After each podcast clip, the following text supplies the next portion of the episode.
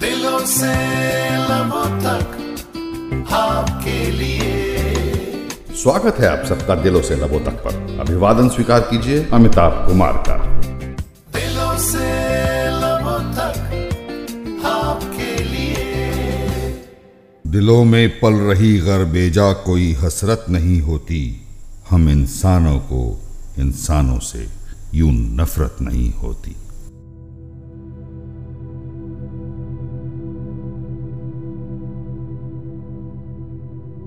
Nine one one दोस्तों, ये शब्द सुनते ही जहन में एक ऐसी तस्वीर उभरती है जो हर तरफ़ द्वेष और विध्वंस दिखाती है। है ना? 1942 और लव स्टोरी?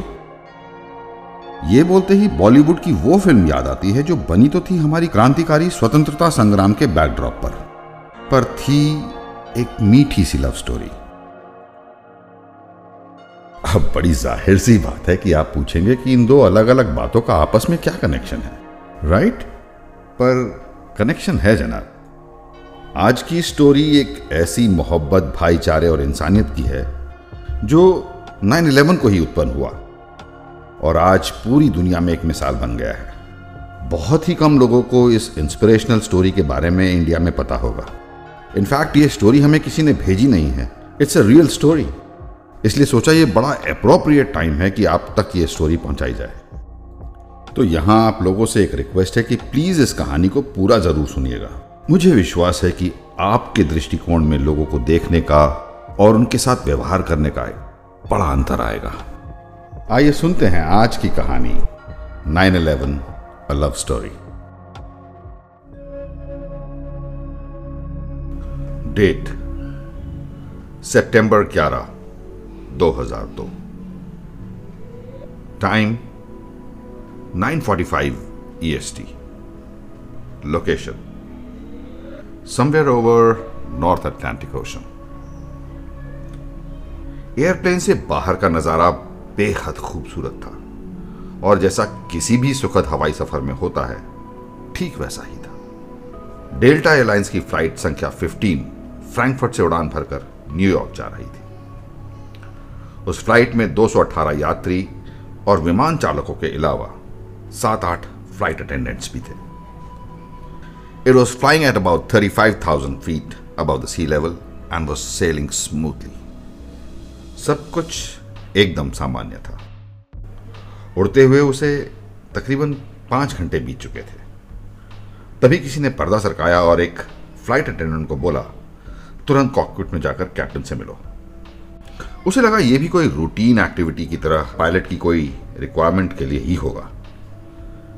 पर जैसे ही वो कॉकपिट के अंदर दाखिल हुई, उसे तुरंत महसूस हो गया कि सब कुछ सामान्य नहीं है। The pilots had all serious business looks on their faces captain ने उसे एक पर्चा थमाया जिसपे डेल्टा के मेन ऑफ़िस एटलांटा से एक संदेश था। All airways over the continental United States are closed to commercial air traffic land ASAP at the nearest airport. Advise your destination. America के एयरस्पेस की सारी कमर्शियल फ्लाइट्स को अचानक रोक दिया गया था उनको हिदायत दी गई थी कि वो अपने निकटतम एयरपोर्ट पर फ़ौरन लैंड करें वहाँ मौजूद किसी ने भी एक शब्द तक नहीं बोला सबको पता चल चुका था कि ये आपातकालीन स्थिति है।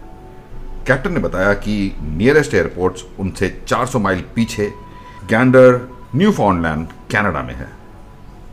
कैप्टन ने कैनेडियन एयर ट्रैफ़िक कंट्रोलर से रूट चेंज की परमिशन मांगी और उसे वो परमिशन तुरंत मिल भी गई। उन्होंने कुछ नहीं पूछा। हालाँकि उनको बाद में पता चल गया कि why there wasn't any hesitation in approving their request flight attendants ने लैंडिंग की तैयारी शुरू कर दी। कि तभी उनको एटलांटा से दूसरा संदेश प्राप्त हुआ, जिसे पता चला कि कुछ टेररिस्ट एक्टिविटी हुई है न्यूयॉर्क में। फिर कुछ समय के बाद हाईजैकिंग के बारे में भी पता चला।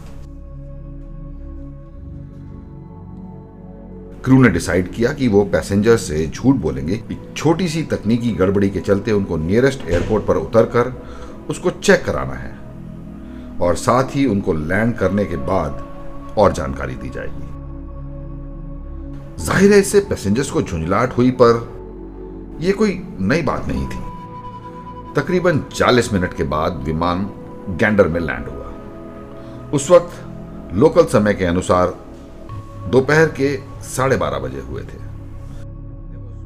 And there were already about 20 planes on the ground from all over the world that had taken this detour on their way to US.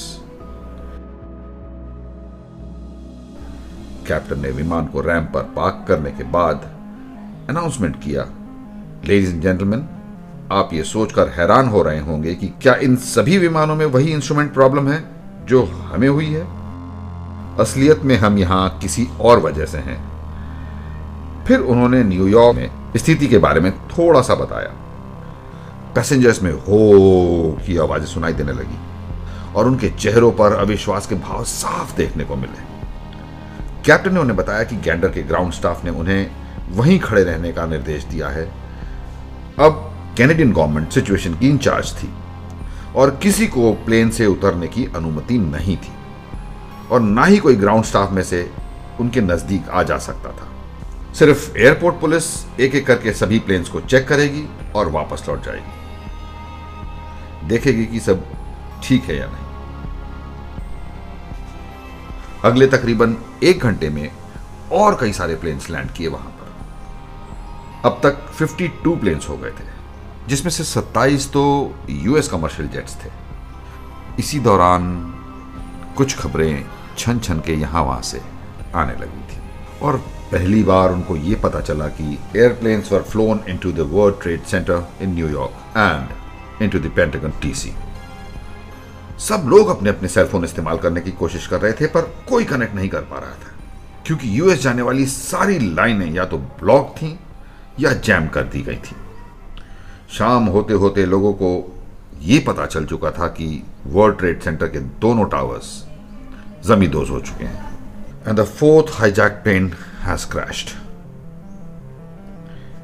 इस वक्त तक सारे पैसेंजर शारीरिक और भावनात्मक तौर पर थक चुके थे। और हाँ काफ़ी डरे हुए भी थे, लेकिन सब शांत थे। बस उनको ये ज़रूर संतोष था कि वो इस स्थिति में अकेले नहीं है, क्योंकि प्लेन्स की विंडो से वो बाकी के एयरप्लेन्स को भी देख सकते थे। अब उनको ये बताया गया कि शाम छह बजे के बाद एक एक करके लोगों को प्लेन से उतारा जाएगा और उनकी बारी इसी क्रम में तकरीबन अगले दिन सुबह 11 बजे आने वाली थी। पैसेंजर्स हालाँकि खुश नहीं थे but they simply resign themselves to the news without much noise और धीरे धीरे प्लेन में ही रात बिताने के लिए अपने को तैयार करना शुरू कर दिया था।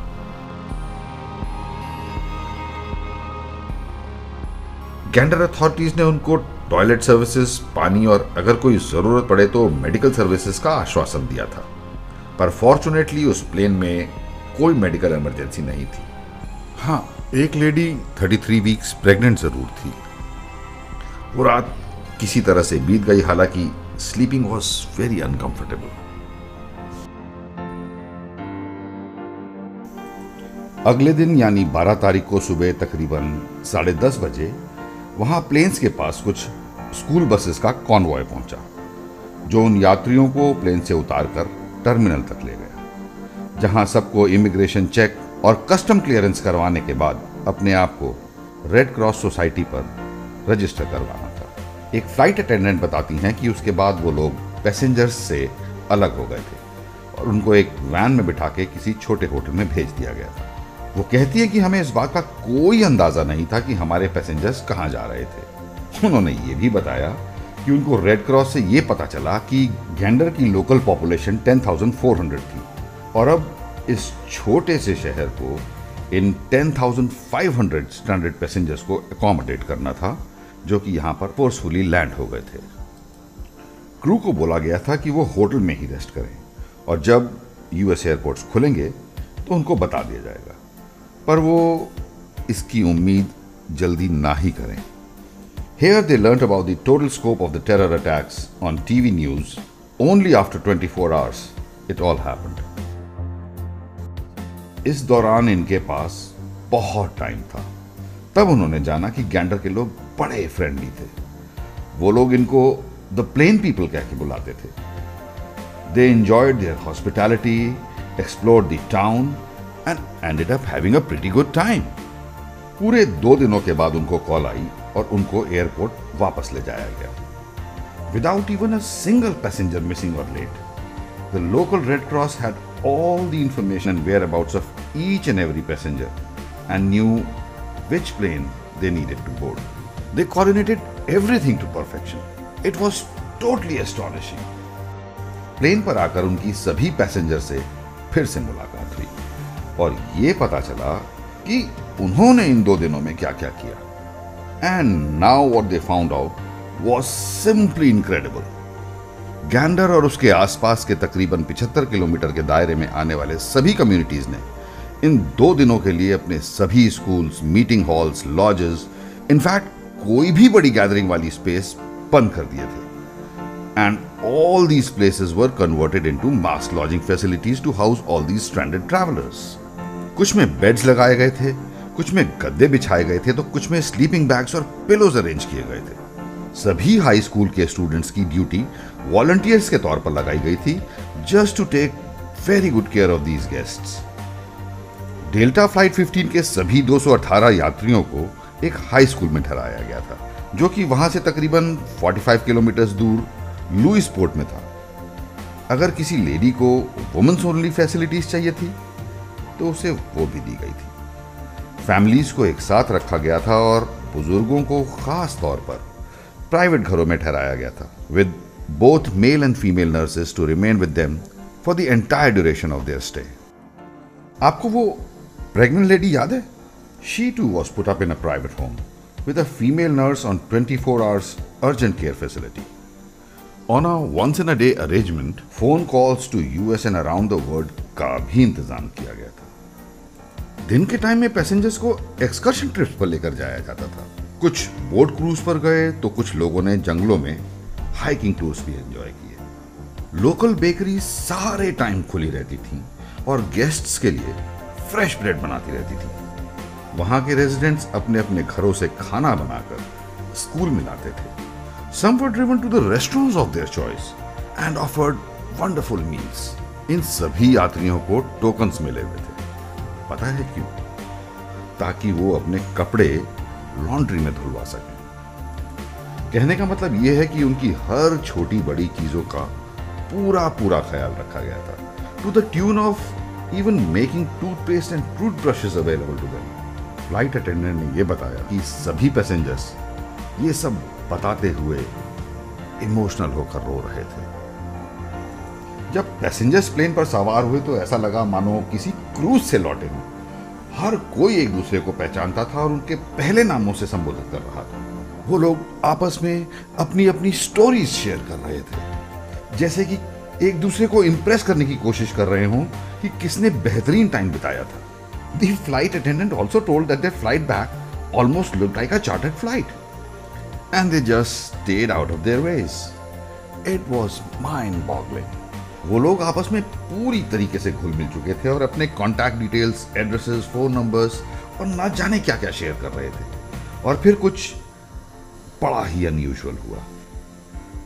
उनमें से एक यात्री ने आके फ़्लाइट अटेंडेंट से रिक्वेस्ट की कि वो एयरप्लेन का पीए सिस्टम यूज़ करना चाहता है।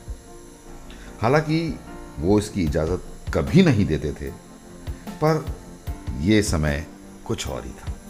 इसलिए उसने हाँ कह दी और उसको माइक्रोफोन थमा दिया।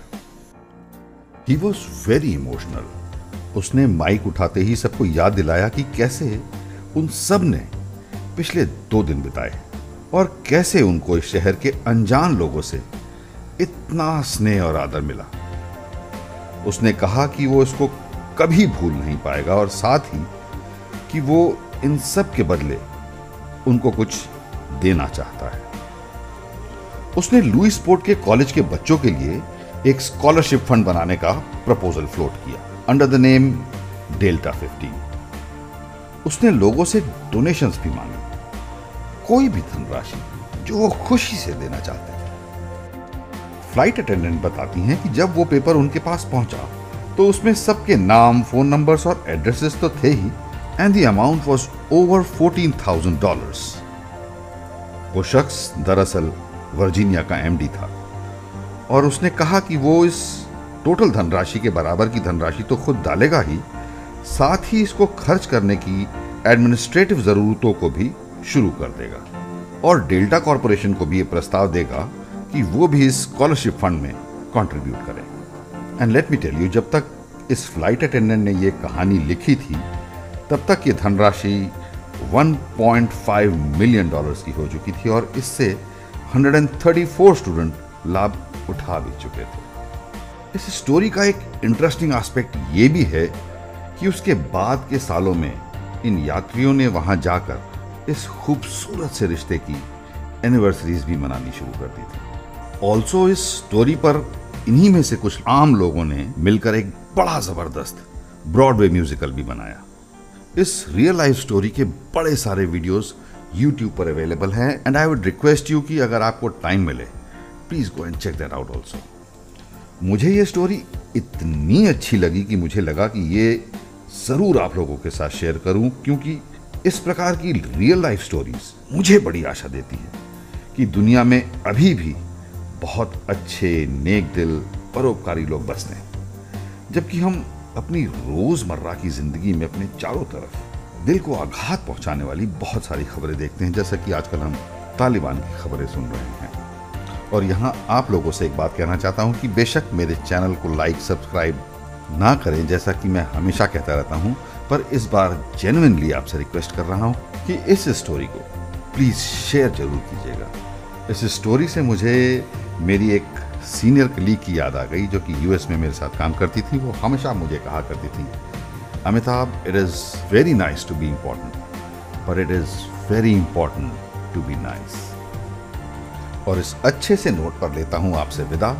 मिलते हैं अगले एपिसोड में। तब तक के लिए प्यार बांटते चलो प्यार बांटते चलो।